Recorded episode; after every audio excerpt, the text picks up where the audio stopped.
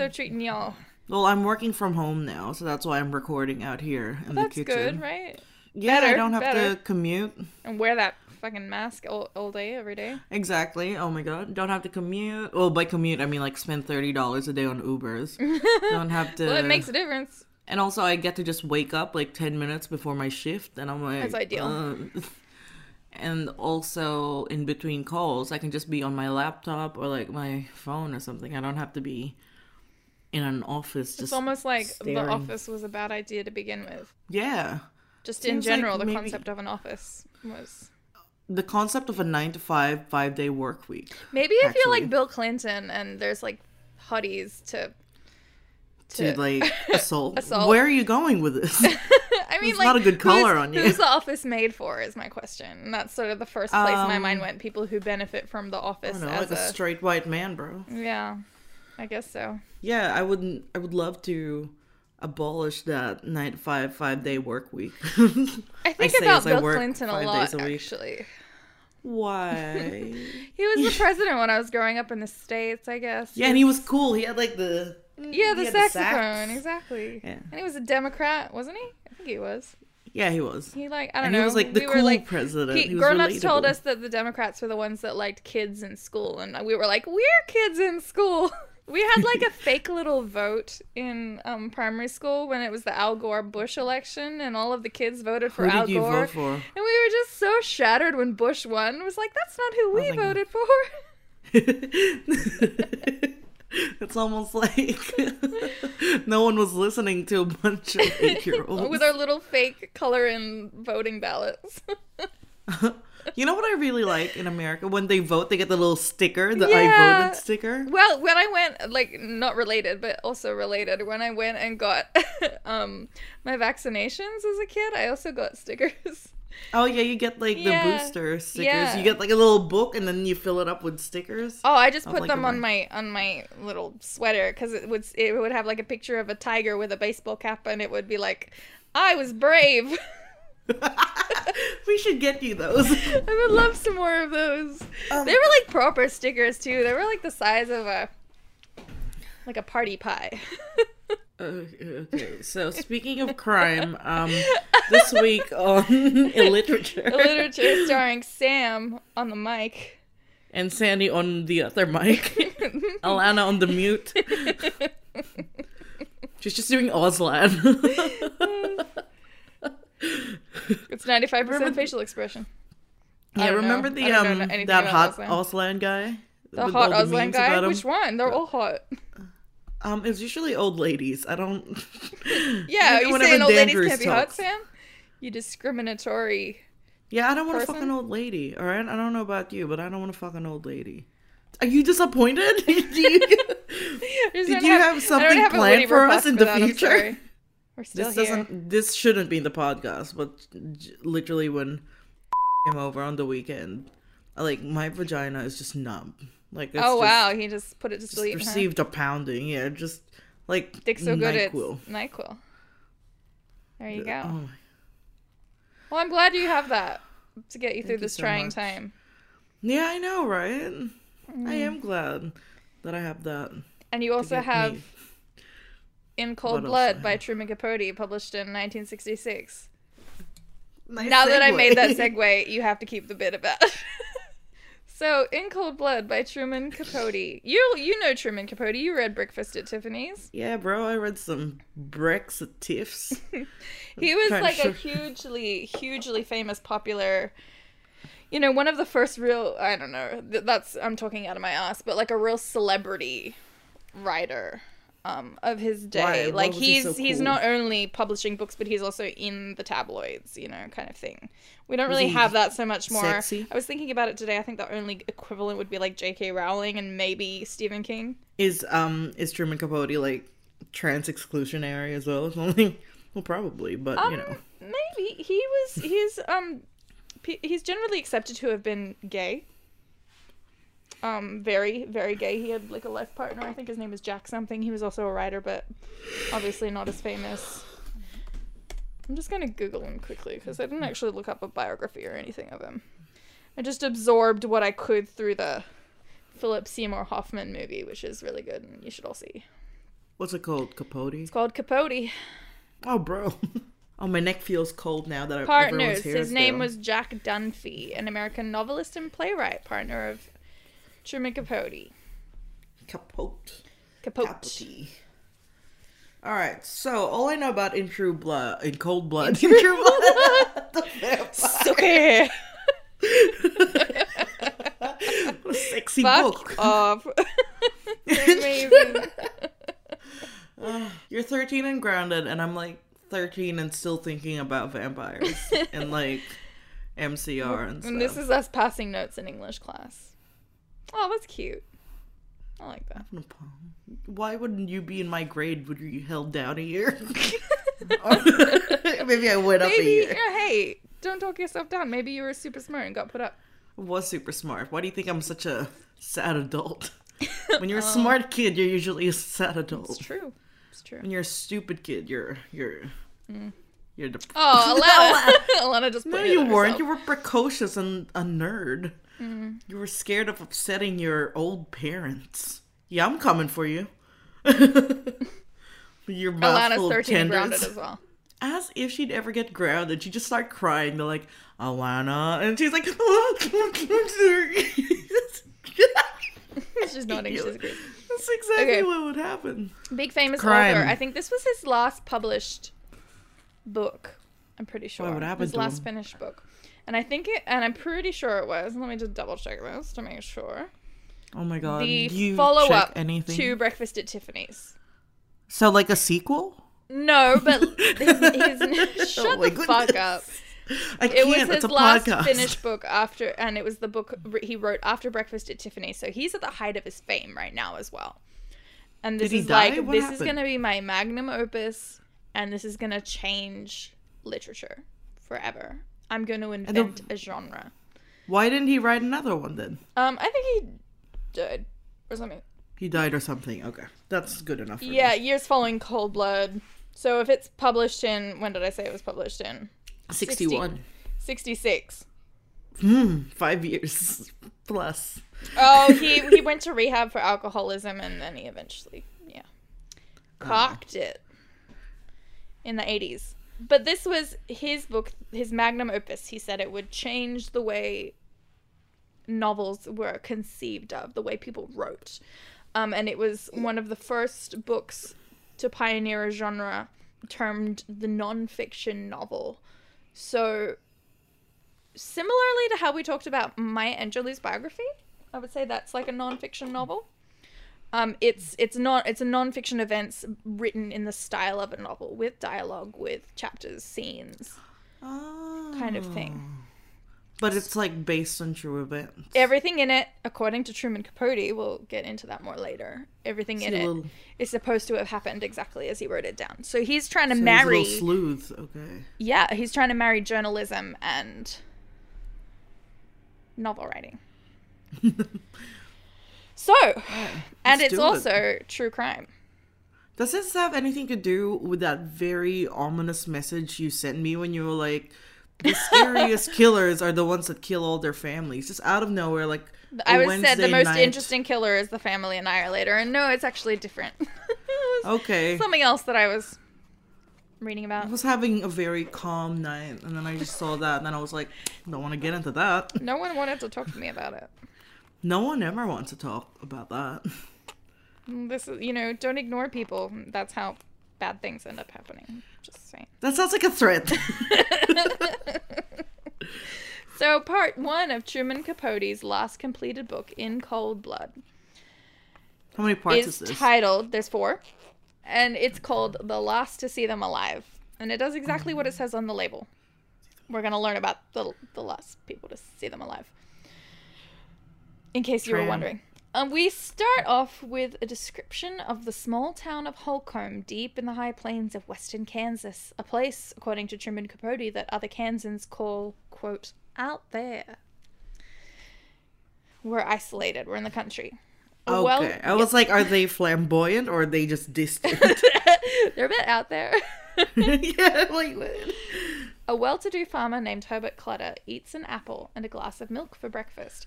David ate an apple for breakfast the other day, and I, t- and I told him, you know, that was what uh, this person in the book I'm reading did right yeah. before he got shot in the head. Oh, never mind. Okay. Did you shoot David in the head? No, he's fine. David? I'm fine. He's just like his arm out, just like in um to- Like Toy, Toy Story, Story. waves Uh, Herbert Clutter's farm is named River Valley, and he sets out greeting one of his hard hands as he goes about his workday. We learn that it will be the last of his life.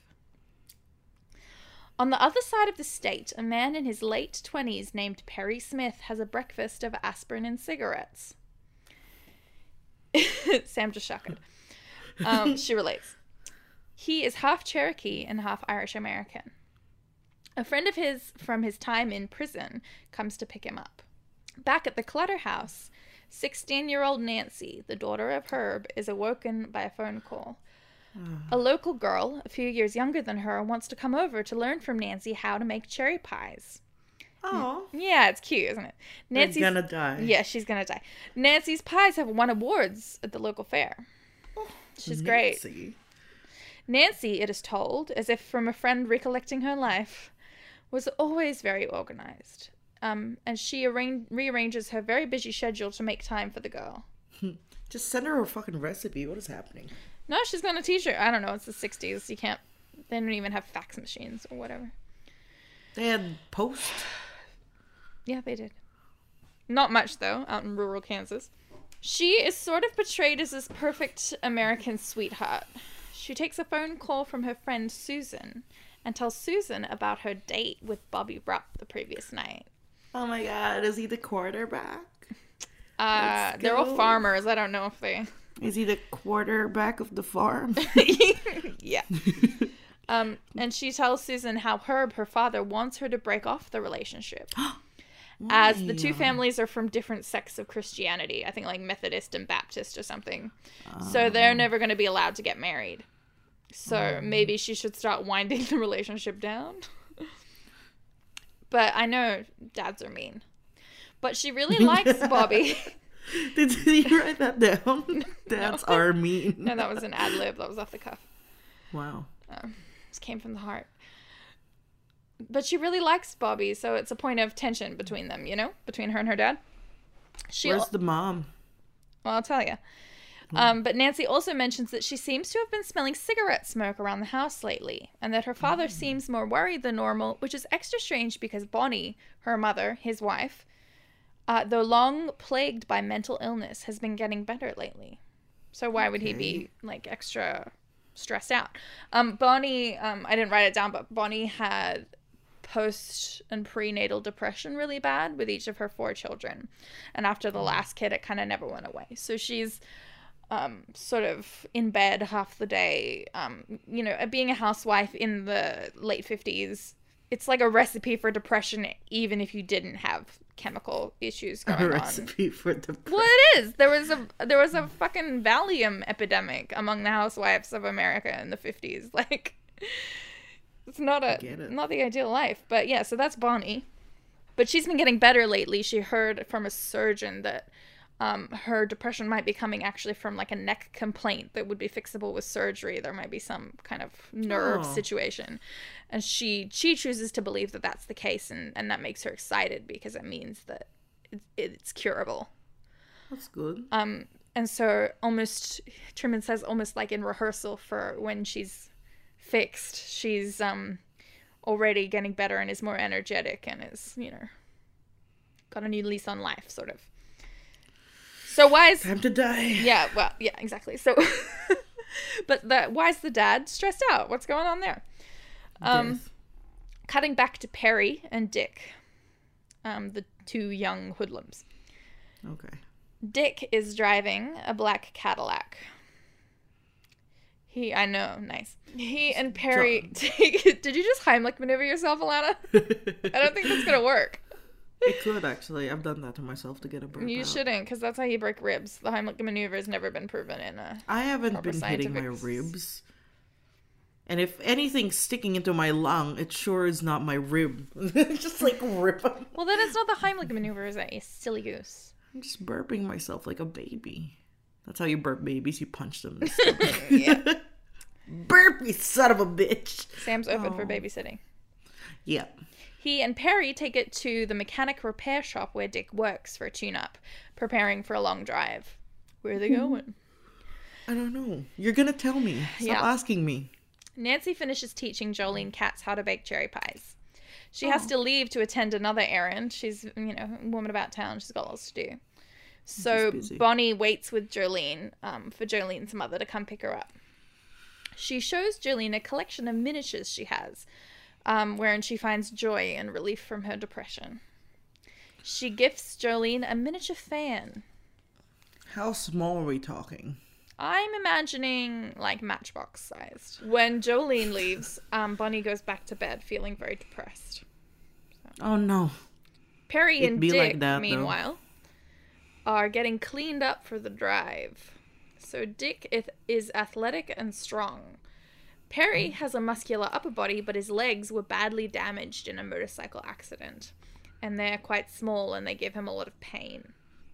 Hence the aspirin addiction. They're both tattooed. Dick has a lot of basic sort of stick and pokes with like there's a skull and like a love heart with a girl's name in it or like mom or something. um, Perry has fewer tattoos, but his are nicer and more detailed. I think we hear that he got them in Hawaii. Um, Oh. they're a bit The fancier. tribe. He has tribal ones. yeah. So as they drive across the state, they stop to buy rubber gloves and a rope. Perry suggests never good. getting some black stockings to wear over their heads to disguise their identities. oh no. Just I haven't even told you they're planning a crime yet, so they may as well just be going to the cinema. That would be funny. Why would you bring rope, gloves, and black stockings to the cinema? For um Don't just keep going. Okay, Don't um, don't try. Don't don't don't do anything. don't I'm improv. don't improv. Just prov. Dick brushes the idea off, saying no witnesses. Oh no. The youngest clutter boy, whose name is Kenyon, a boy of 15, is in the basement room that he and his sister converted into a kids' clubhouse sort of thing Oh. um, and a workshop. She like cross stitched a bunch of pillowcases for it and he sort of set up all the furniture and stuff. I'm gonna die in there. Yeah, but, mm, well.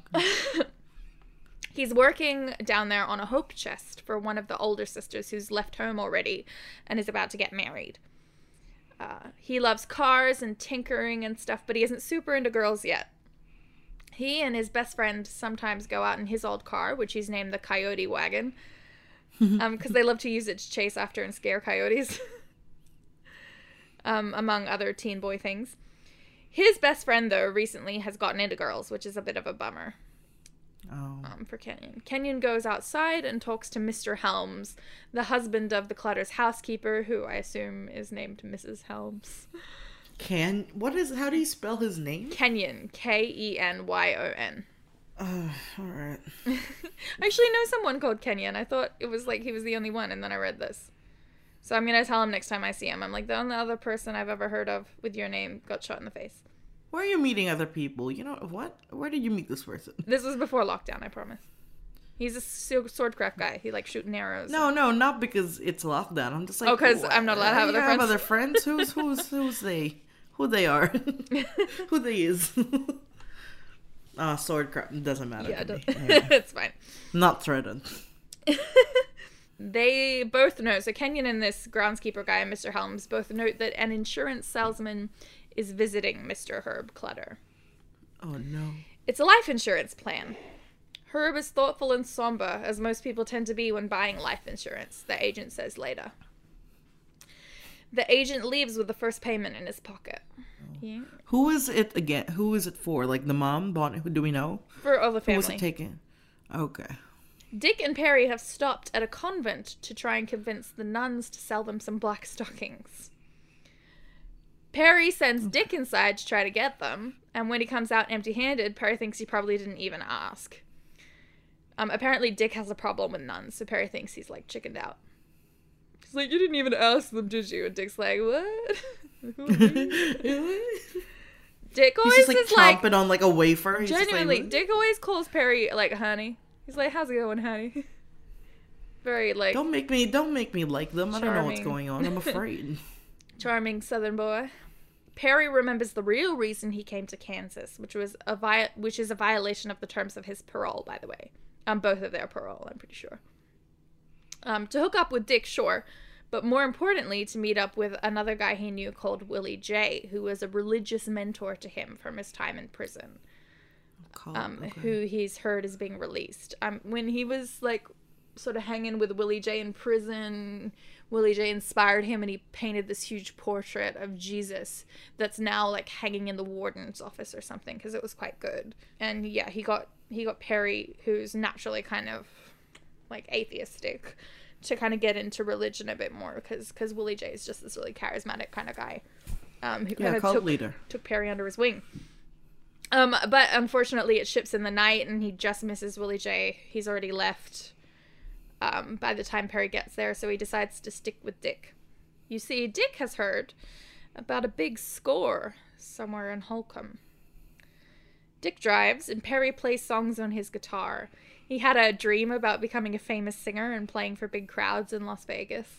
They share orange and vodka, basically a screwdriver, but they call it another Yeah. name, which I forget what it is. What is it?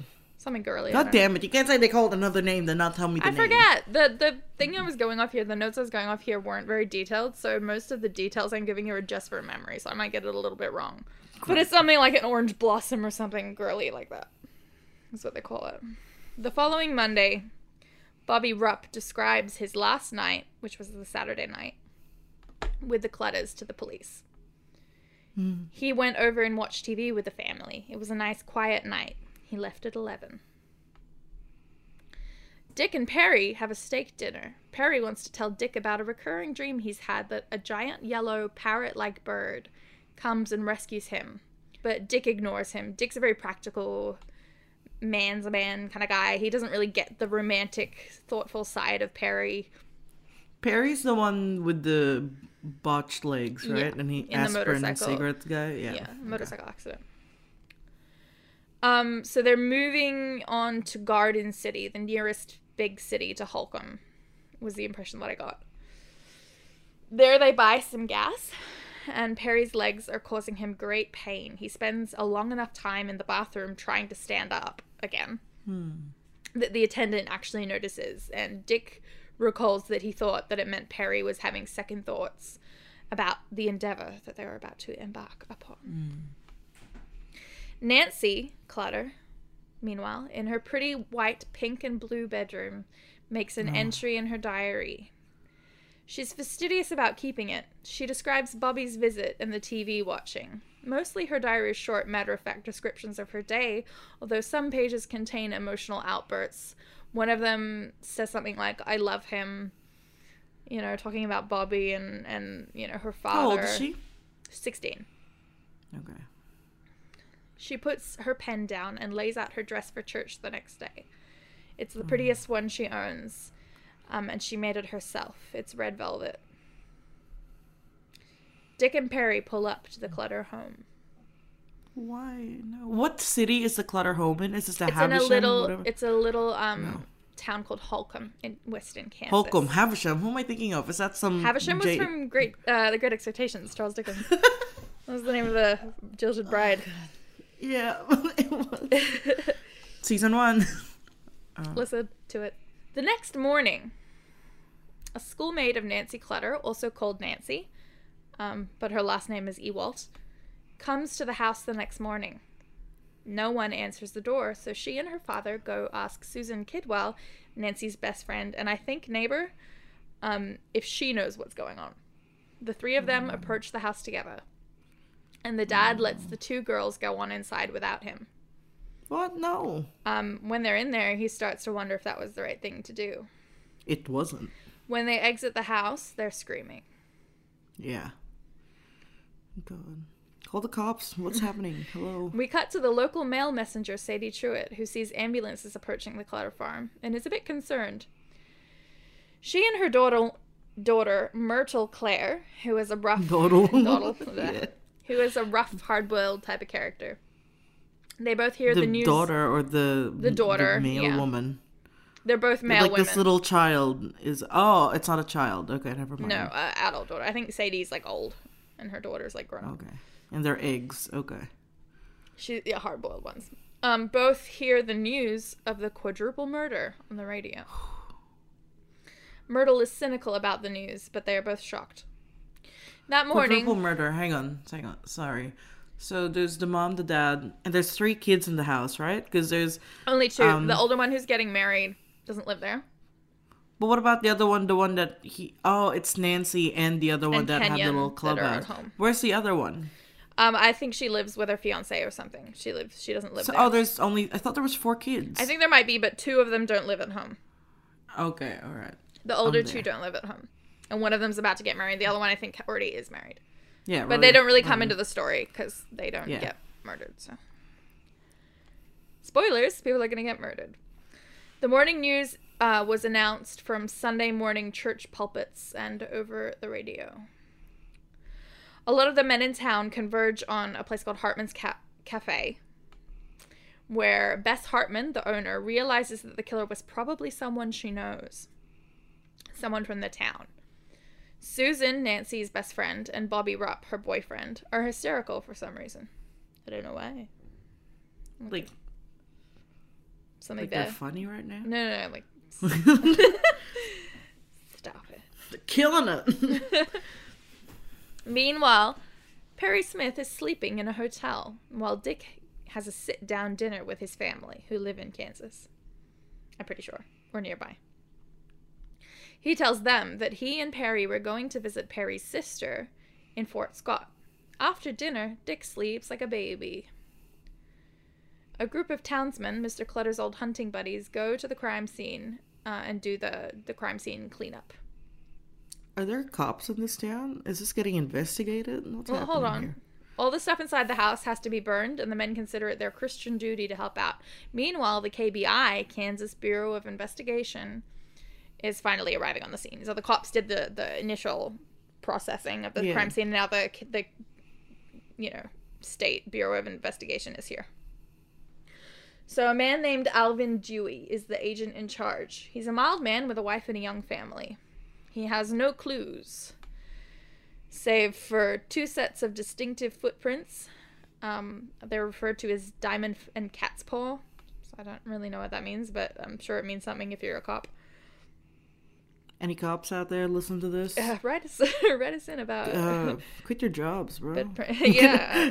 Jesus. Gonna get canceled. yeah. By who? The cops? You mean arrested? Arrested. Yeah.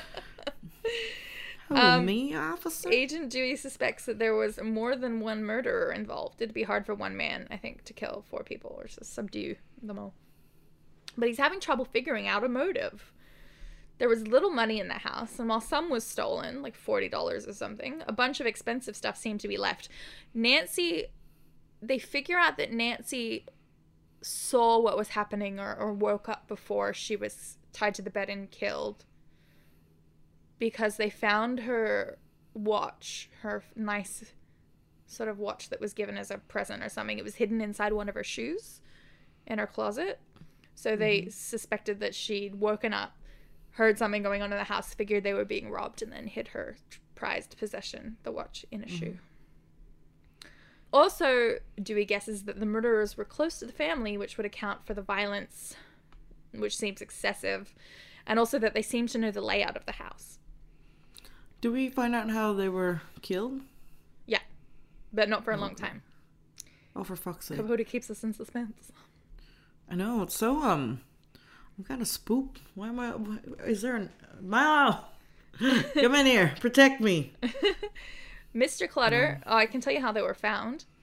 Mr. Clutter was found tied up down in the furnace room um, next to the basement with his neck slit and shot in the head. Kenyon was tied to a couch in the basement rec room um, where he liked to tinker and was busy making his sister's The box, box. Um, he was also shot in the head, though a pillow seemed to have been placed under his head for comfort. Nancy and Mrs. Clutter were tied down to their respective beds and also each shot in the head. Okay. So, for some reason, paranoia and mistrust spread through Holcomb. For some reason, un- unbeknownst to anyone. I don't know why.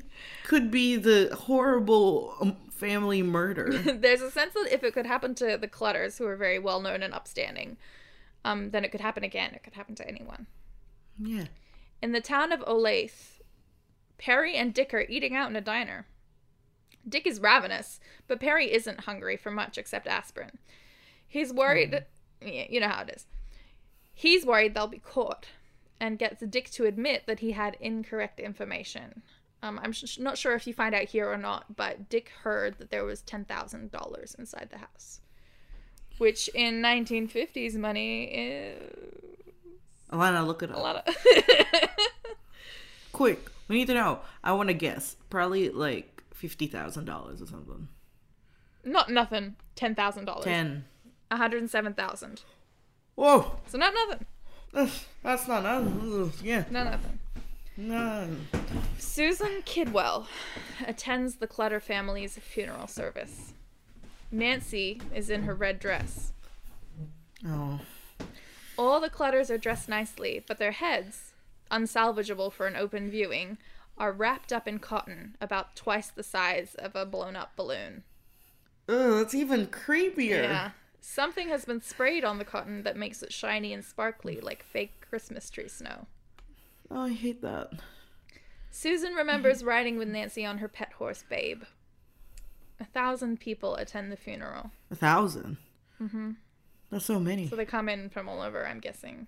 What the fuck? Why? Well, just people what? who knew the Clutters at some point in their lives, whatever. Dick and Perry, we're back to Dick and Perry. They move from shop to shop in Olathe, writing bad checks in order to make themselves back a little of the money they'd meant to get at the Clutter house. Soon, their car is full of items to pawn, including but not so limited funny. to um, like a little radio that Kenyon had made himself. Oh, okay. Oh no. Yeah. Agent Dewey back at Holcomb can hardly sleep because his phone is ringing off the hook with updates on the case. Everyone in the state seems to have a tip, each of which must be thoroughly investigated. Does he have a team? Is it just him? He needs a team. He has a team. He ends up having a team of like four people, but he's he's in charge. His wife Marie wonders aloud whether they'll ever have a normal life again. no. No worry. No, Marie. One of the older living Clutter sisters, I think there's 2 um, the one who was engaged, moves her wedding forward so that all the extended family in town for the funeral can come without extra expense. Which is like, I don't know if that's good or bad. Like, is it good taste? Is it It's- bad taste? Is it. it's ergonomical, but it's in pretty bad taste. Yeah, I don't know. She's, she- like, no, for those people, like, for if the their funeral, families- like it's like on a lazy Susan, and then she like flips it around, I and the wedding is on the other side. But if their family's poor, maybe it's kind to them to let to let them be able to come to the wedding as well. I don't know. I just kind of don't want to get married after my entire family has been slaughtered. Yeah, I guess so. Not really feeling it, you know. Yeah, true. Um, also, a letter from Bonnie Clutter's brother, whose name is Mr. Fox, appears in the local paper asking the town to exercise Christian forgiveness towards whoever killed his sister and her family. no. yeah, I'm like, who, no one asked you, Mr. Fox. now, Perry and Dick are standing on a mountain outside of Mexico. Perry admits to Dick that he was surprised he was able to go through with the killings. This surprises Dick. The entire reason he recruited Perry in the first place for the for the job, although Perry doesn't know it, is that Perry once bragged to him that he'd killed a black man. He doesn't call him a black man, by the way, Yep. for no reason. oh. He bragged that he killed Great. this guy for no reason. However, unbeknownst to Dick, that was a lie to make him look tough. Tough as fuck, yeah. Jail. Mm. I don't know. I don't know what the rules are. As they continue on their drive to Mexico, Dick swerves to hit stray dogs. I, I just, J- sure. You know what? Whatever. Do you want to look them up? Do you want to look up pictures of them? No, because Oh. that is too creepy. Okay. I'm gonna look it up in the morning okay, sure. when there's sun. Back in Hulk, I didn't mean like crime scene photos. I just meant of the two killers, just to see what they Yeah. look like. Okay, pussy. No. Back in Holcomb, Uh, wait, hang on. My goodness. the You have your stupid, dumb husband making you dessert and sleeping in bed with you. I'm all alone, Oh, man. okay, I'm sorry. Dear, I don't have dessert. I don't know what that feels like to not have dessert, or uh, someone to squish you and give you. Can't wait to see you in six weeks when I can slap your fucking face off. I mean, miss you so much. I can just get someone else to slap you if you want. I'm gonna. I'll yeah, that'd be good actually. It would be like you're right there. Anyway, back in Holcomb, the journalists have left, right? Um, it's over, sort of. But gossip still thrives at Hartman's Cafe. A resident named Mr. McCoy has decided to move away because his wife is so scared she can't sleep. McCoy. That's Yeah. Alana. Well, half of her. The Ashida family, a Japanese immigrant family whose wife was close with Herb because they worked on one of the same councils together, is also leaving. Um, I didn't, I wasn't able to give it a lot of time here, but Truman Capote spends a lot of time on Mrs. Ashida and and her relationship with Herb, and how just nice it is, and what good friends they are. So it's really, really sad. Like it's just sad. Um, And then you, you you didn't think to include that. Well, it's there's you- a lot, you, know. It, it's it's kind of tangential to the plot. It just illuminates the character of Yeah. Herb and kind of the town. But um, he gives her like an award for her, and that day that he dies. Anyway, she's the one of the last people to see him alive as well. Dick and Perry are in Mexico now, and they there they befriend a wealthy German tourist named Otto. Mm. And They're all named Otto, aren't they? wealthy German all- tourists, every single one. Yep. All Every 12 of them. They got they got their German sugar they got their daddy, sugar yeah. sugar daddy, which in German is Sugar papa. but butter. Sugar vader. you know, life's beautiful, isn't it? I don't. Keep telling me. They go in his boat around the Mexican coast on a lovely fishing holiday. Perry sings and plays guitar while Dick complains of a headache. I, I guess. Well, Perry should have some aspirin then, so whatever. no, but it's for Perry. he could, Get your own aspirin. It is Otto's last day in Mexico, and now penniless because the two, mainly Dick, have spent all their money on sex workers and drink. They're, um, I already said they're penniless, so they're just gonna head back into Mexico City, where Dick is gonna try to get work as a mechanic. okay. Just as the sun begins to set, Perry catches a huge sailfish. He's photographed with it, and looks, it seems to him, just like he has arrived in the promised land. He's a very romantic boy. Does the um the book have photos of these people? Like, cause I. Not the one I read. Listen to. Oh yeah, how would Um, that have a photo? yeah, but um, but these are all available. Um, sorry. Mr. Yeah. Helms, remember him, the groundskeeper of the Clutters, is still keeping. sure. He's still keeping those grounds. Um, Someone's gotta. someone's got to keep him. One afternoon, he He's like grounds kept. I don't know what else he has to do. Family dead. I don't know. milk, eggs, grounds. One afternoon, he thinks he sees a face in Bonnie Clutter's window. He calls the police, who discover Daniel Adrian, a vagrant who's been squatting in the house, which is just so haunted. He has a shotgun and a knife in his car, so he's arrested. Alas, Sure. a red herring. The regular colored herrings are living in a hotel in Mexico City. did you write that? I did you did. put that in That your? it's pretty good. They have entirely run out of money at this point and are about to be kicked out of their hotel at come 2 p.m.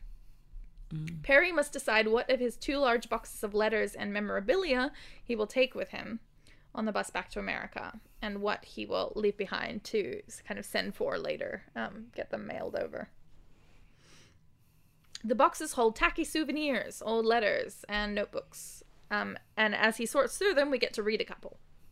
So this is kind of our deep dive into Perry Smith's life. Truman Capote is clearly fascinated by Perry Smith.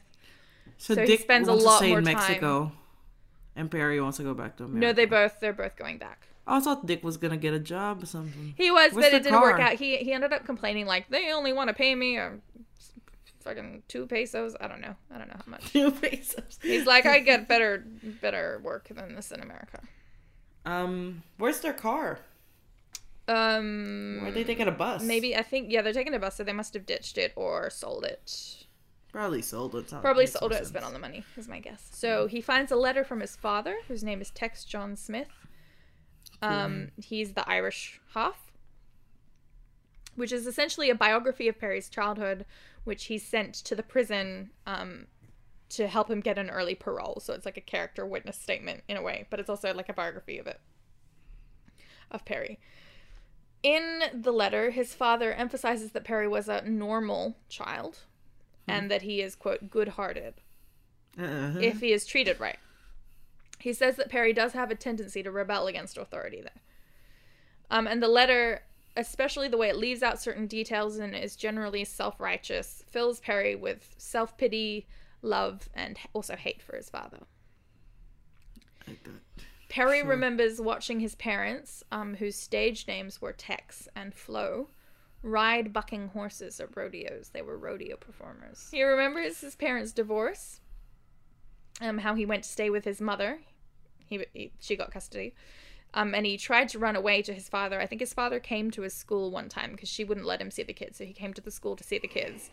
And Perry wanted to run away with his father, but his father denied him. He was like, "No, you stay with your mom." um, and was turned away. At a certain point, um, Flo's drinking got so bad that the kids ended up in a Catholic orphanage. Orphanage. Why can't the dad just fucking take him? Oh god, I just. well, I think he was in a completely another state. I didn't even know if he knew what was going on at this point. Um, I know he did a lot of prospecting up in Alaska. Prospecting like for gold Oh was apparently God. still a thing. So in this Catholic orphanage, nurses, um, nuns beat him because he wet the bed. Um, a chronic condition which came from malnourishment as a child. Oh no, and th- that's not how you get someone to stop wetting the bed. Yeah.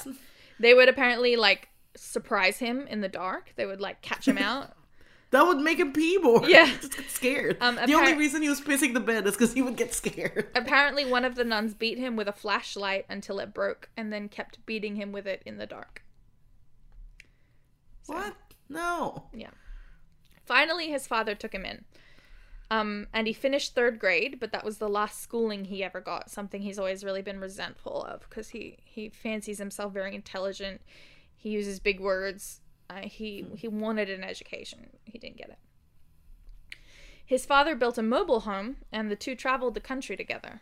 So the other kids are either with the mother, moved out, still in an orphanage. I don't know what's happened, but they're they're sort of in the wind.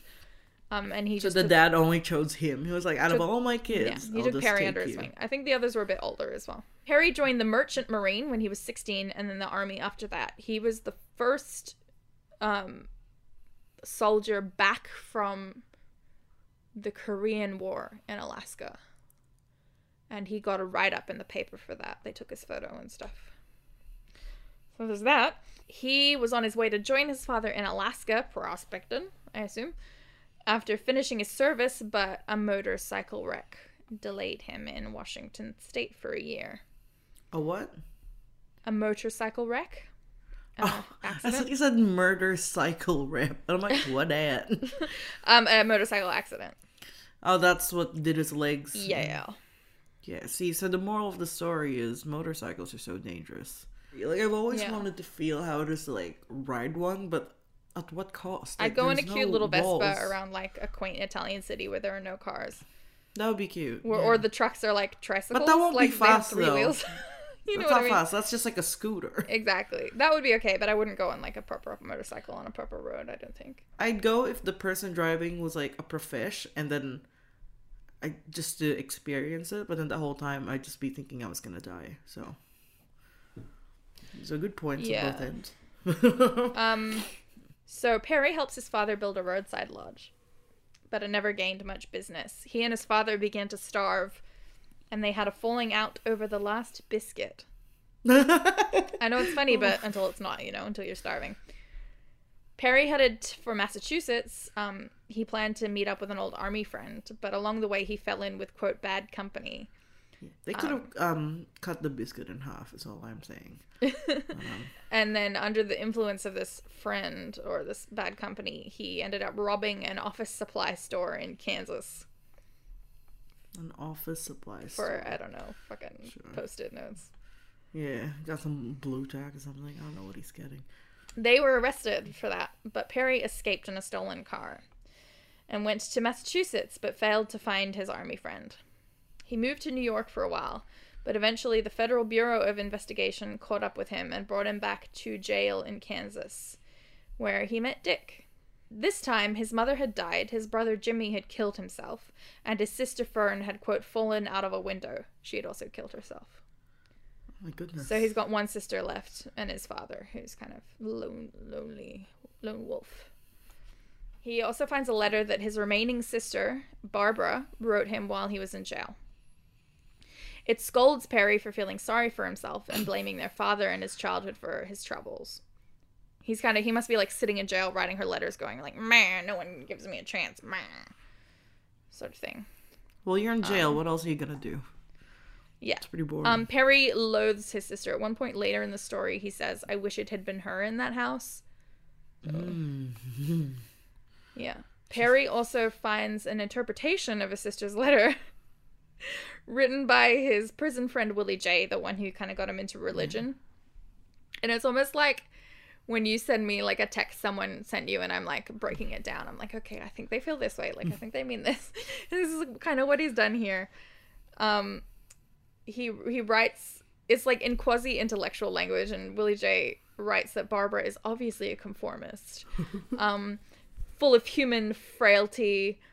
Um, and his interpretations full of quotations from Barbara's letter. He's like, when she says this, it shows that she feels this. Um, and that makes Perry feel better. Like he likes that Willie-Jay is kind of taking Barbara down. yeah. So you're Willie Um, J, and I'm Perry, yes. and Barbara's anyone else. Perry also finds some of his own notebooks. One is a dictionary of odd words that Perry has learned, such as thanatoid or depredate.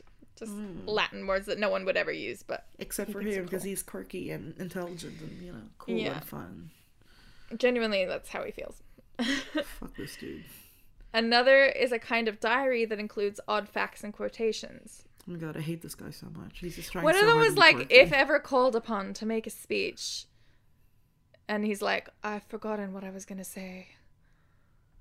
But never has my happiness, never have I been so happy, and ha- has my happiness relied on so many lovely people. He just like wrote a speech just in case he ever needed one. Like, Oh my god. Like an Oscar speech. He's he's a bit deluded. He has some delusions of grandeur. Yeah, a bit. Um, also, this is the point we learn where all the time while he's been looking through this stuff, Dick has been having sex on the other bed. He's just like, can you stop reading those out loud? You're kind of bumming me out. like you're Um, drying with, her out, uh, bro. with a sex worker named Inez, which he whom he has promised to marry. But uh, he he lied. Why does she want Um, Perry disapproves of this all, of course, because um he's he's a moral moral man. Perry Yeah, only murder. only That's it. murder. so back to Agent Dewey. Okay, what's he up to? He's been working to the point of exhaustion, trying to track down these boys. He's on his way to check over River Valley Farm again for things he's missed, which is a habit of his. On his way, he stops at Hartman's Cafe, the gossip epicenter, um, where some of the citizens harass him to arrest somebody already, so their wives will stop being afraid. That's not how um, the law works, but sure. That's what he said. Meanwhile, Dick and Perry, he keeps switching back and forward, and it gets like quicker when when things, the like the each section gets shorter when the tension's rising. yeah, kind of like a movie. Like it's Yeah, exactly. Yeah.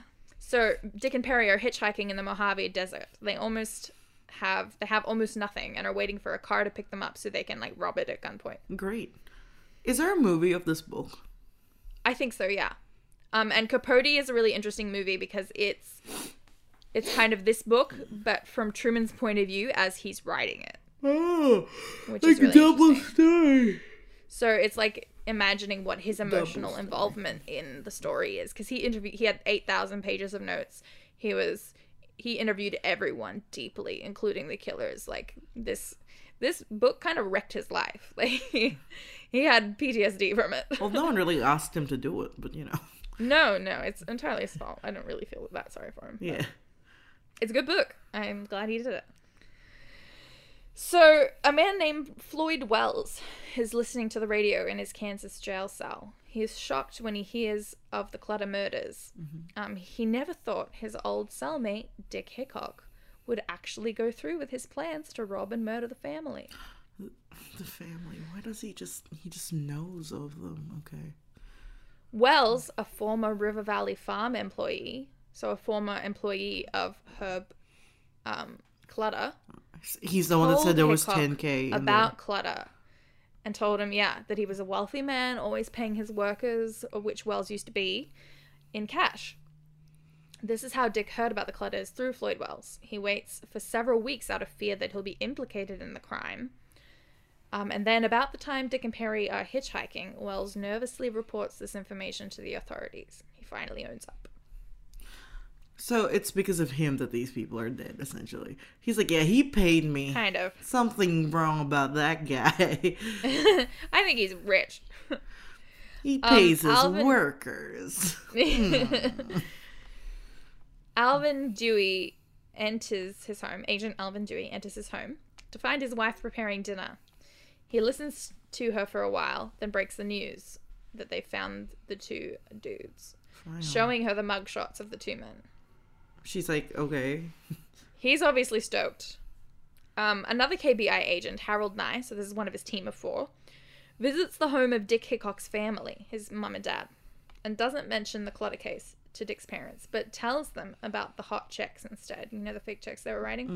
They tell him Dick has supposedly um, visited Fort Scott on the weekend of the murders, um, but he does notice a shotgun resting casually against the wall. Still hitchhiking, Dick and Perry finally get a ride with a lone man who seems fairly well to do. Just as Dick gives Perry the symbol to club the driver's head with a rock, the driver pulls over for another hitchhiker, Nice. blissfully ignorant of almost being killed. Um, okay, so Nye goes to Las Vegas where he speaks to Perry's old landlord. She is not much help, but he does find the box of memorabilia that Perry left behind. Nye then visits Perry's sister Barbara, the one who wrote him the letter, um, in San Francisco. Her children and husband are playing in the backyard, and she's expecting guests very soon. She's a very like normal, nice lady. Yeah, she she got out of that. Yeah.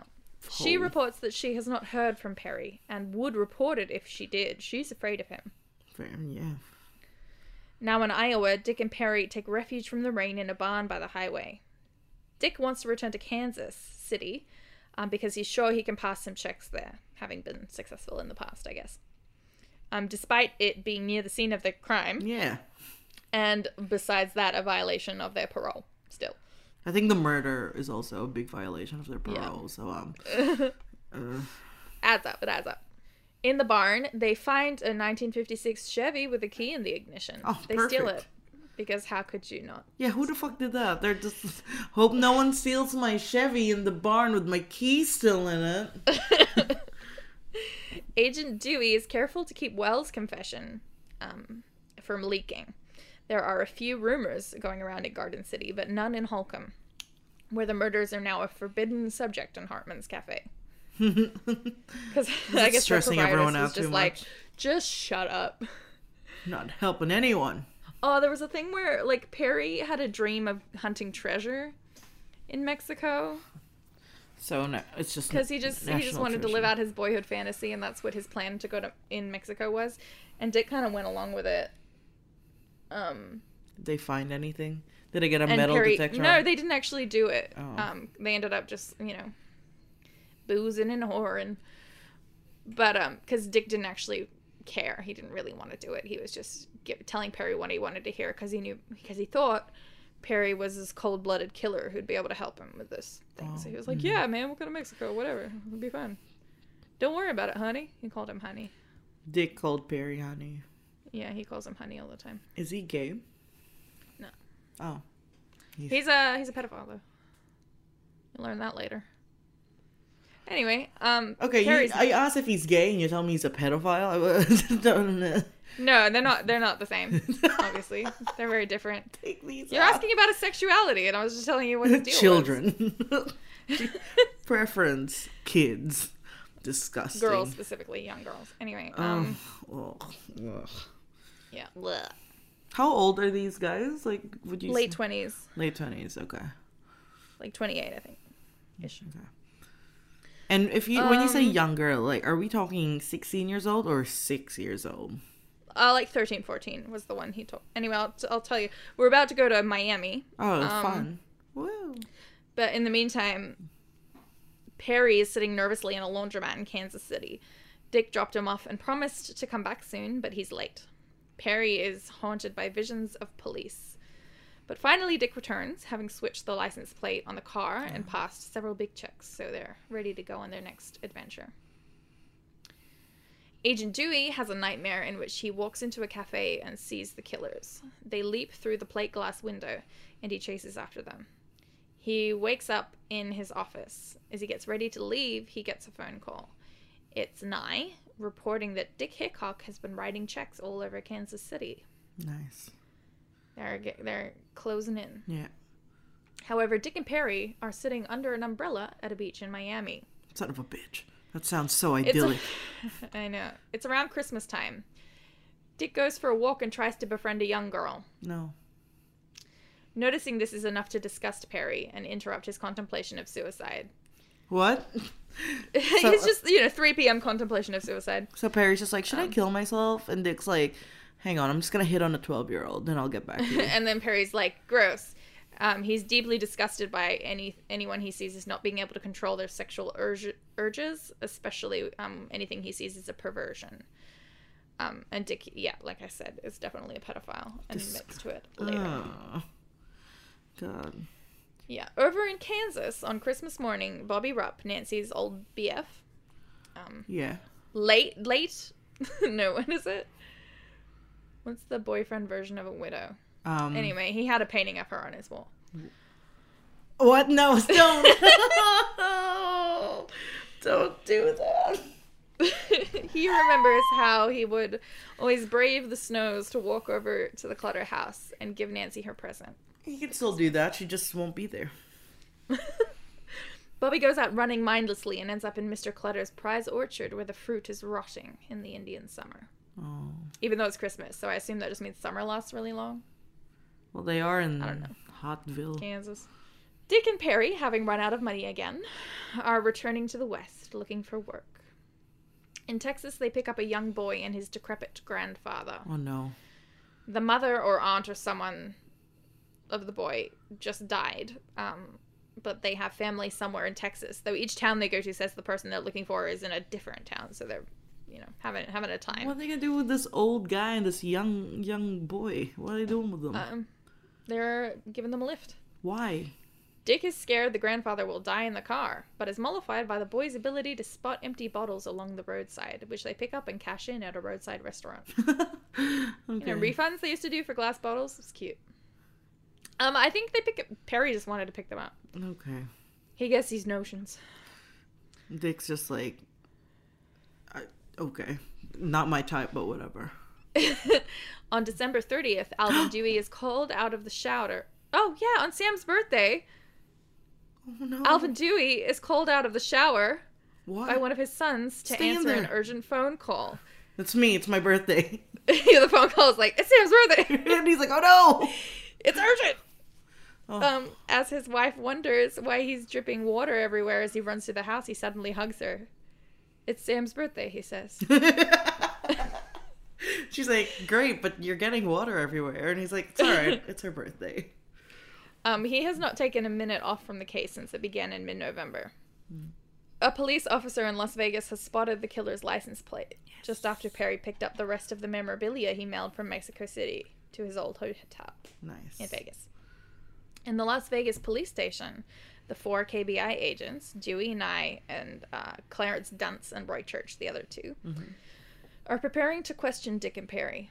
Nye has the flu, but he says that his fever is partly excitement. oh. I don't know if it's the flu or I'm just stoked. Either way, let's get him. The prisoners start off believing they are being questioned for passing hot checks. Hmm. This, is this still part one? Or are you just not telling me what parts No, I think? I missed where You part two happened. I'm sorry. dick. Yeah. You dick. I don't think I put in any part names apart from part Uh, one. You fu- Oh my god. This whole time I'm, I'm like, this is still part one. This is part the whole story. You. s- Oh my god. I'm so sorry. You, uh, she says, not sounding sorry at all. I'm not. Tiny I'm little here. drunk eyes. She's Fuck like, you. "Yeah." Just listen. Just listen. Nye and Church question Dick, who is cocky and kind of proud of his bad checks, to be honest, and reminds them that he's been questioned before, so he knows the he knows the deal. sure. As they lead up to the hot check spree in Olathe, Dick tells them that they went to Fort Scott, failed to find Perry's sister, and spent the night with two prostitutes. Damn.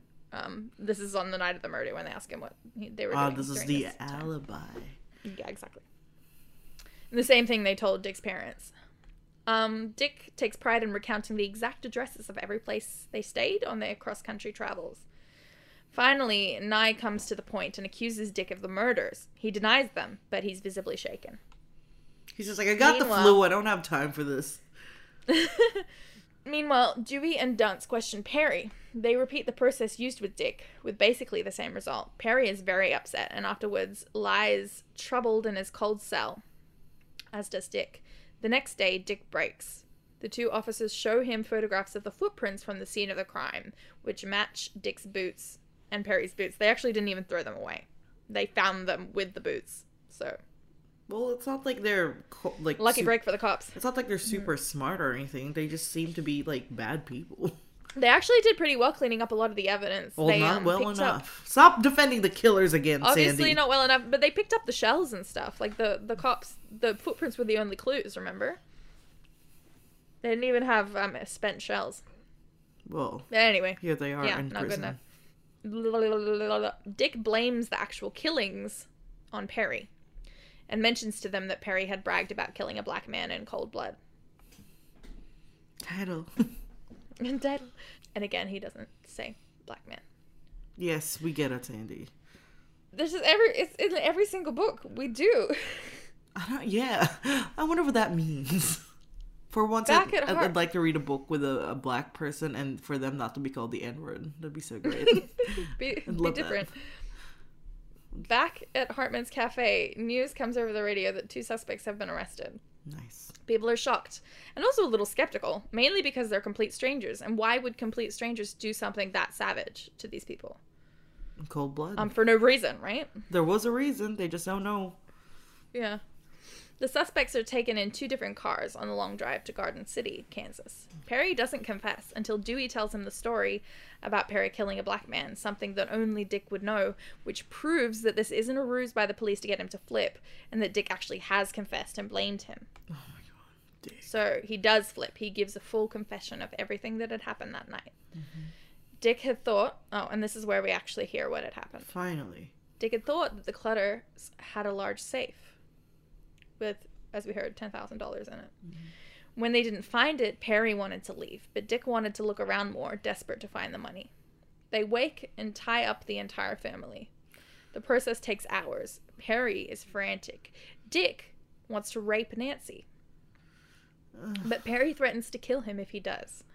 yay. Finally, Perry shoots the two men downstairs, well, slits Herb's throat and then shoots him and then shoots Kenyon. And then Dick shoots the two women upstairs. When the police cars arrive in Garden City, a large, stunned crowd watches the criminals walk from the cars to the jail. Um, this scene in Capote is really cool because, like, Capote's there in the crowd. Um, Philip Seymour Hoffman, like, he's so good. he's like He's superimposed into the He's crowd. so like, good. like Forrest Gump. Oh, you haven't seen Forrest Gump. Never mind. Sandy's never seen Forrest Gump. I find that so strange. The Garden City jail. You haven't seen Forrest Gump either. Everyone's seen. Forrest Gump. It's Forrest Gump. Um, statistically, if we take this group as, it's it's thirty percent of people have seen Forrest Gump. The Garden City Jail is on the fourth floor of the county courthouse. That floor is also the home of Wendell Meyer, the assistant sheriff, and his wife Josephine. The quote ladies' cell is part of their apartment. It's like just off their kitchen. Um, and Perry is in that cell because they wanted to keep the two men separate. Yeah. So Perry is kind of living in a little cage in, in their house. Yeah, that's so weird. Ugh. Josephine finds him quiet and sweet, but her husband, who is at the scene of the crime, corrects her, saying something like, he'd kill you as soon as look at you. Yep. Perry keeps a journal in his cell, which we get to read bits and pieces of. Um, he corrects his earlier confession, saying that in fact he personally shot all four victims. But Agent Dewey is skeptical, suspecting that he's just saying that for the benefit of Dick, who doesn't want his parents to think of him as a killer. What? Why is he doing that for Dick? He likes him. That's stupid. Perry hears on the radio that the district attorney will seek the death penalty. Good. Let's keep going. Neither Perry's sister nor father come to visit him. Oh. He receives a kind letter, though, from an old army friend, Don Cullivan, who read about the case in the papers. Don wants to be Perry's friend and tell him about Catholicism. Okay. Oh, where's Willie Perry J, Crofts. baby? It's in the wind. Oh. Perry crafts an enthusiastic response explaining how he doesn't believe in religion but would love to be Don's friend. uh, no to the first part, yes to the second. Meanwhile, Dick seems very relaxed, relaxed, smoking and reading um, porn. Ew. But he's working on an ice pick like shiv crafted from a toilet brush he stole and is planning to escape. A toilet brush. Perry. Yeah. Perry's diary continues. He notes that the sheriff searched the rooms and found Dick Shiv. He fantasizes that some men he sees outside plan to rescue him, but nothing comes of it. It seems like an actual delusion the way he writes it down. Like he's like, there are people here to rescue me, and then I've been communicating them by like winking or something. and it's just Um, like the so I think gardener. he like, genuinely is potentially schizophrenic. Yeah. He's had enough trauma in his life. to- Yeah. He dreams of the big yellow parrot that will rescue him. The parrot is Christ, by the way. And he didn't believe in religion. Yeah. The trial begins. The state appointed counsel suggests a change of a change of venue on account of the jury knowing the case and being prejudiced, um, but it is denied. A psychologist is called in. There is a request to de- there is a request to delay the trial because the Clutter estate sale will take place the day before the trial, another thing that might prejudice the jury, but this motion is denied as well. On the first day of the trial, the jury is selected. Perry pays little attention, focusing on the autobiography that the psychologist asked him to write for their psychological assessment. Loves that. Um, his writing's disjointed and intense, mentioning some of the more traumatic events in his life. It's like he's trying to be really detailed, but then he realizes he's running out of time and he kind of just crams as much in there as he can. yeah, so everyone ever when submitting an assignment, like when Yeah. at 11:59 p.m. and it's like 11:48, then you're just like, Dick does the same. He writes as well, but he's more casual, and um, he while he's doing it, he pays some attention to the jury selection that's going on. The next day, the state begins to present its case. Routine witnesses are called, such as those who were at the scene of the crime. Mm-hmm. Floyd Wells testifies. The trial progresses through the week. Dewey, Agent Dewey, is the last to testify. His testimony is very important because it's the first time the public has heard a description of what actually took place on the night of the murders. Mm-hmm. The fact that Dick wanted to rape Nancy Clutter shocks the courtroom, as do the crime scene photos, which the defense tried to prohibit the admission of. In fact, obviously. Don Cullivan, um, Perry's army buddy, yeah. visits Perry in his jail cell. At least someone visited Perry. Well, Truman Capote's visiting every day. Well, no, true. Oh my god, he's just a little, little true crime fanboy.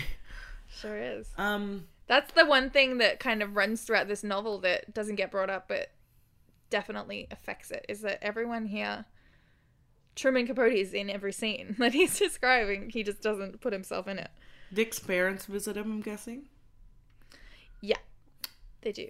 Don Cullivan's attempts to convert Perry fail, but the two share a dinner Mrs. Meyer had prepared, especially for them. I think she's fond of him. Shouldn't be, but okay. He makes her favorite. I don't know. On Monday, the defense makes its case. The only witness of substance is their psychologist. According to Kansas's McNaughton rule, which determines um, um, innocence by insanity, um, all a psychologist can do is testify whether or not a defendant could tell right from wrong at the time of the crime. Yeah. So it's a it's a very simple rule to determine whether someone um, can get off on insanity. I wonder if th- that's definitely not how it is now. not anymore now it's it's way more complicated Yeah. it's like um We don't have were to go they into were it. they inhibited by mental illness or something during the commission of the crime? It's it's a lot more broad and better. Yeah, this is yes Um, or no. Truman Capote's pretty openly critical of the mcnaughton rule in this part of the story, and and of the death penalty. In regards to Perry, the psychologist says that he's not sure whether Perry could tell right from wrong at the time of the crime, but the judge does, let, does not let him say anything further. Capote, on the other hand, includes what the psychologist would have said, his prepared statement that he wasn't allowed to read, which carefully diagnoses Perry as a potential paranoid schizophrenic. yeah. Oh, uh, one fun fact that um that I forgot to mention: while Truman Capote was down in Kansas researching, uh, Nell Harper Lee, his friend and fellow author, helped him do the research and interview people. Ah, She wrote "To To Kill, Kill a Mockingbird." Mockingbird. There's a great scene in the movie where Capote, it's like her, I think it's her movie premiere, and Capote's just in a shit mood because the the trials are going on and on and on. and he's like, they're torturing me now. And then his and then his partner's like, can you at least try to be happy for her? and he can't No. because he's obsessed with himself. Yeah, sounds about right. Mm. Okay, so what I'm gathering Mm. is uh this trial isn't really a trial. It's just like uh let's hang them. Come on. It is go. a bit. It is a bit. I mean, they've pretty like, much all they the got evidence the confessions. point, they got gonna- the evidence. It's just a matter of do they hang them or do they get them life in prison? And in the state of Kansas during this period in time, unfortunately, the normal thing and the the done thing was hanging people. They did kill like four people In cold blood. Mm. Cold blood. For forty dollars, which in today's money bucks. was Alana, Alana. what's your cue? Forty dollars in today's money. You s- oh my god. God, how much wine have you had? she works so hard. Thank you. Okay, so, So not enough to kill four people. per hundred um, dollars per hundred, yeah, hundred dollars per person. Fuck. Jesus Christ, Yeah. so fun. Like that's the thing. They didn't even have to kill them. Yeah. Like if the money wasn't there, they could have just. Because like didn't they have the? Oh, they didn't get the stockings, No, but they they, could have still just fucked off. I don't know. They didn't have to kill. They didn't have to do anything that they did. That's the They whole point. didn't. Yeah, that's the point. And yet they did. And they did. Yeah, the guy in the prison that told them about the, the whatever their name is. He's just like, The clutters. yeah, he he testified. He they the prosecution dressed him up in like a nice blue suit. They tried to make him look respectable. Um. So and he was people- like, they yeah. paid me a fair wage, so I thought they were rich. And Sorry. the high society of Garden City comes to the courtroom to hear the summations of the case, not because they're interested, they claim, um, but simply out of respect for the judge. Okay. Yeah. Um, judge Tate is famous for his addresses to the jury. Oh, nice. What does he say? He calls for the death penalty. And they return it. He had asked the jury not to be, quote, chicken hearted, and after the death penalty is issued and the two prisoners leave the courtroom, Perry says to Dick on the way out, No chicken hearted jurors, they. And they both laugh out loud, which I think they caught a picture of. I think there's a famous picture of the two of them laughing Oh. on their way out of the courtroom. Ooh. In the corner of Lansing Penitentiary is a small enclosure, death row. It is known as the corner, so the last section of the book is called the corner. Oh, so you go to the first and the last section. We just two and three are just one big section. I'm very sorry about this. Okay, I- all I've heard tonight is sorry. and I'm not. I don't give a fuck. well, then stop saying it. I'd respect you more. I did it in cold blood. you didn't do the parts in cold blood. I didn't get my charger in cold blood. Small crimes, but they add up. Along with Dick and Perry in death row, there are three other prisoners. One of them is the famous Lowell Lee Andrews, a young biology student who slaughtered his family um, in the hopes that he would inherit all their money and be able to buy himself a fancy car and go to. He's absolutely a psychopath. He just doesn't feel human emotions. yeah, um, he, he did he not think he would go to jail for murdering his family? He thought he'd get away with it, but they found him like it was really weird. Um, they found him on the porch of his family's house, like just playing patting the dog, and he's like, "They're in there." I don't know what happened, officer, but uh, Yeah, like he's tried to set himself up an alibi and everything. Like he went to see a movie and stuff, but they were like, "That kid's creepy." I think he did it, and he was like, and "Damn." he was, and he did. Um, he's also certifiably schizophrenic, according to a psychological assessment of him, and a book arguing against the McNaughton rule was based on him, which is a fun fact. Dick passes the time smoking and reading porn, and also law books because he's going to try and get off on appeal. Okay. He constantly writes to various organizations requesting help with appeals. Meanwhile, Perry is trying to starve himself to death. Oh, Yeah, they have to feed him through a tube for a bit, I think. wow. Then, upon receiving a letter from his father, he decides he wants to live. Two years of postponed execution dates fly by. This is the point in the story where Truman Capote's like, they're killing me. and this part is like, um, they're literally gonna kill them. yeah. Well, yeah, because he's- he's like, I can't finish the story until I know how it ends. Can't finish it until they kill him. My goodness, Truman. The prisoners wonder are. what his nickname is. True? Chewy? Man. No. hey, man. hey, man. Me? the prisoners are eventually joined by um, George York and James Latham, two AWOL um, soldiers. Absent without leave is what AWOL stands for. yep. I didn't know that before. Oh. So I was like, away without uh being allowed. I. Love. Without- Do you think allowed is spelled with an O? What? it's one of those um shitty without- acrostics that you see in like Oh. memes. Away without being. Elbow. Close enough. without being. Shut up. grounded. Shut up. Teenagers who went, they're both teenagers who went on a killing spree across the country, having decided that they hated life and all people who were alive. Wow. Just straight up natural born killers. Them. Oh yeah. One of Dick's letters works. A representative of the Kansas Bar Association, a man named Schultz, takes up the case. A hearing is held claiming that the jury was prejudiced, that the state appointed defense did not try hard enough, and that Judge Tate was biased. Not Um, wrong.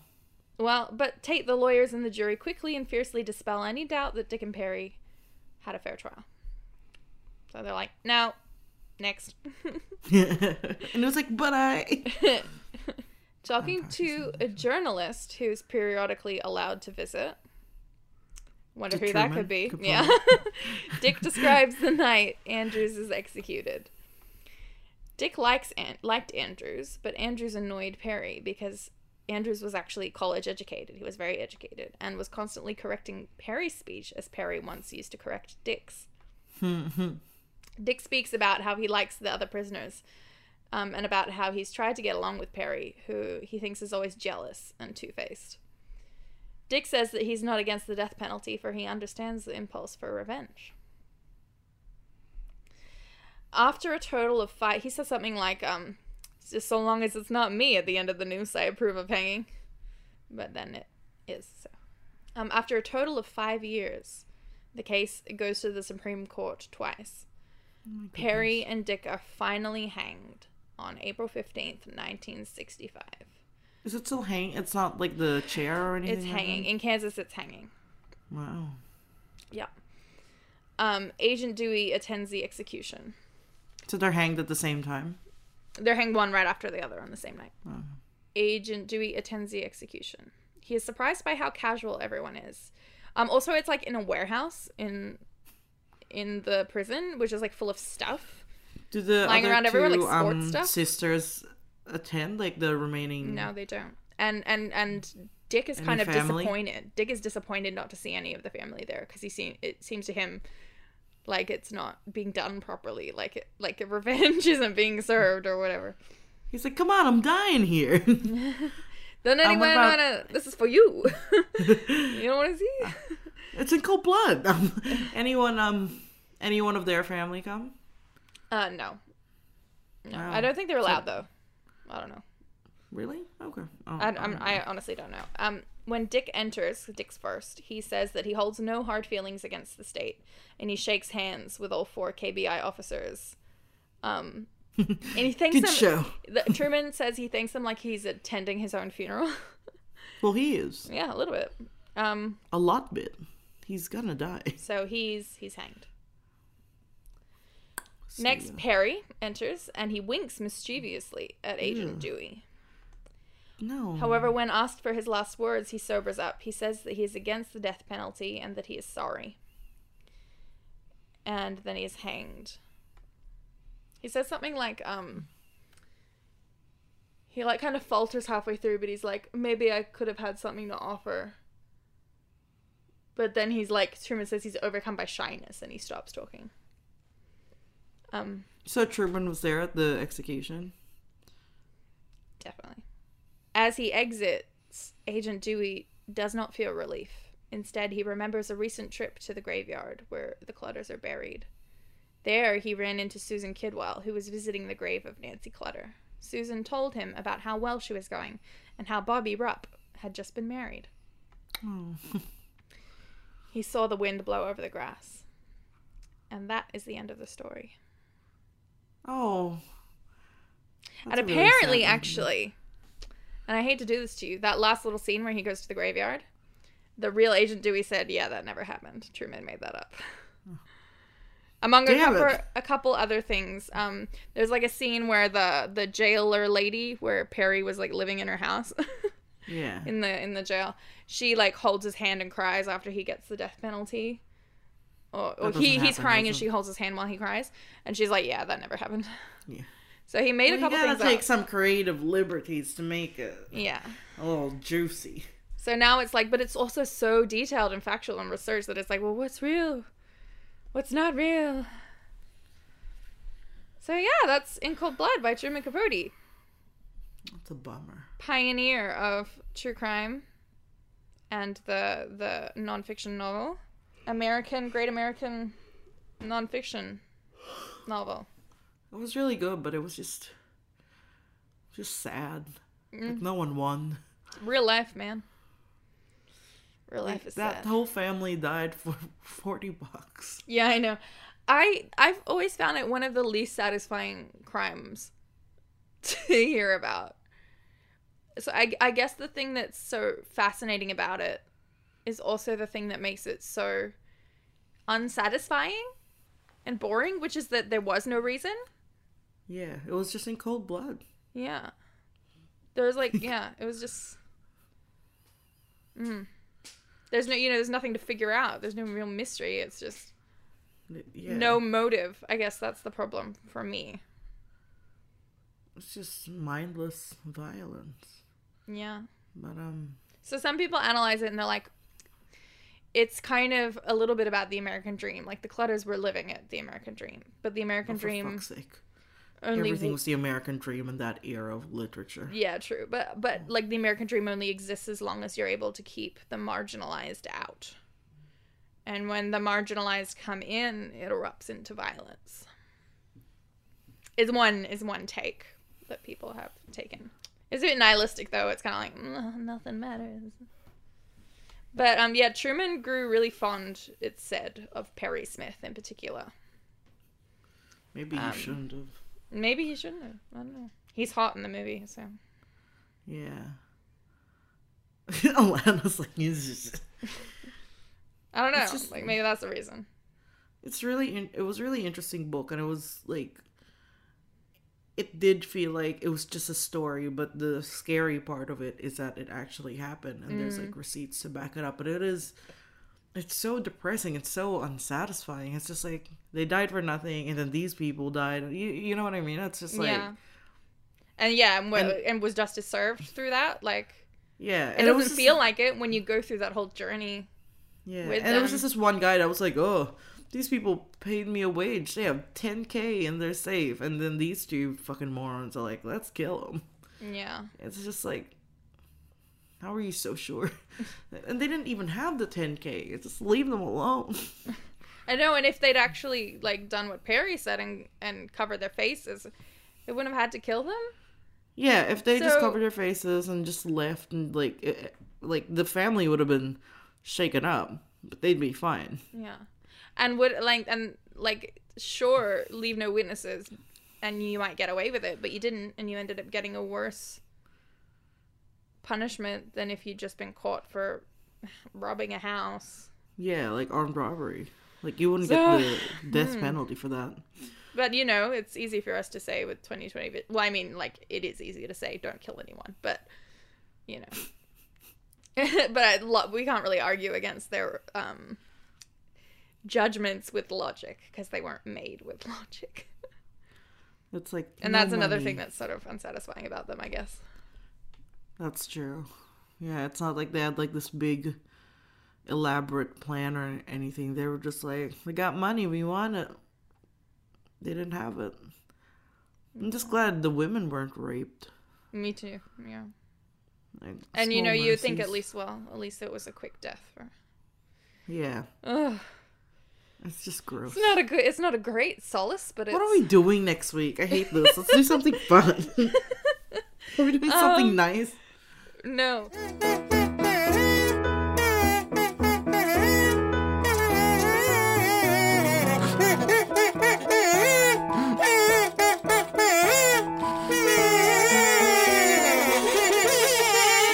Sorry, someone um Academy of Classy Style just Ooh. followed me and um and their bio says if you're asking someone for money, wear a tie. okay. Thanks. Aw. Good to know. Or or bring a shotgun. Huh? That's just armed robbery. This one's just polite asking, like, anyone got any money? I got a tie on. Maybe that's what Dick and Perry should have done. no, like, anyone? Would you like to invest in uh, Me? Since I have a tie as You see this tie, right? I'm all business.